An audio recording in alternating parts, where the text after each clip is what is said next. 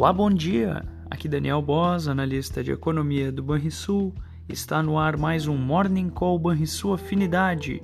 Hoje é dia 27 de junho e no exterior, o Fórum do Banco Central Europeu atrairá olhares por conta da presença de importantes autoridades monetárias mundiais. Além disso, dados da confiança do consumidor americano deverão agitar a nossa terça-feira. Os mercados operam sem sentido único, com os investidores preocupados com a possibilidade de juros elevados por mais tempo do que o projetado, na tentativa de frear a inflação. Na véspera, a presidente do Banco Central Europeu, Christine Lagarde, disse que a inflação do bloco está muito alta e assim deverá permanecer por algum tempo. Por isso, a autoridade monetária precisará elevar a taxa de juros a um nível suficientemente restritivo. Essas falas e as incertezas com a política monetária de maneira geral têm afetado o humor das bolsas de valores.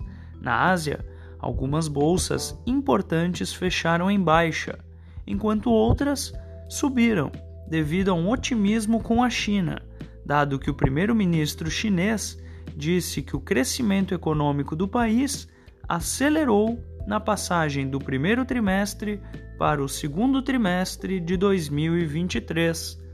Vamos acompanhar. E essas foram as notícias internacionais. No Brasil, a prévia da inflação de junho será o ponto alto da sessão, que já contou com a divulgação da ata do Copom.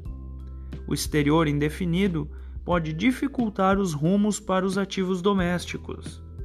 Em primeiro lugar, a ata do Copom indicou que a projeção do IPCA de 2024 estará mais próxima da meta, mas para 2023, a perspectiva do colegiado aponta algo em torno de 5%. Vale lembrar que essas estimativas já constavam no comunicado que foi liberado logo após a reunião da última semana. No comunicado e também na ata, o Copom afirma que conduzirá a política monetária necessária para o cumprimento das metas.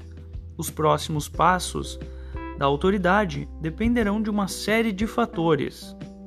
Mais tarde, teremos o IPCA 15, é outro com possibilidade de reforçar as expectativas de queda da Selic, dada a projeção de algumas casas de análise que poderemos ter uma deflação do indicador oficial em junho. Fechamento do mercado.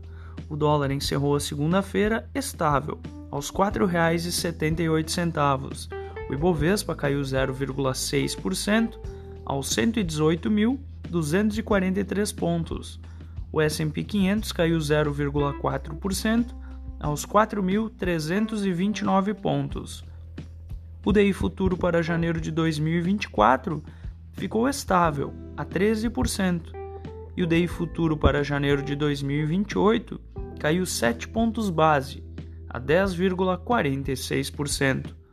Você ouviu o Morning Call e sua afinidade com os destaques do dia. Acompanhe de segunda a sexta-feira o nosso overview.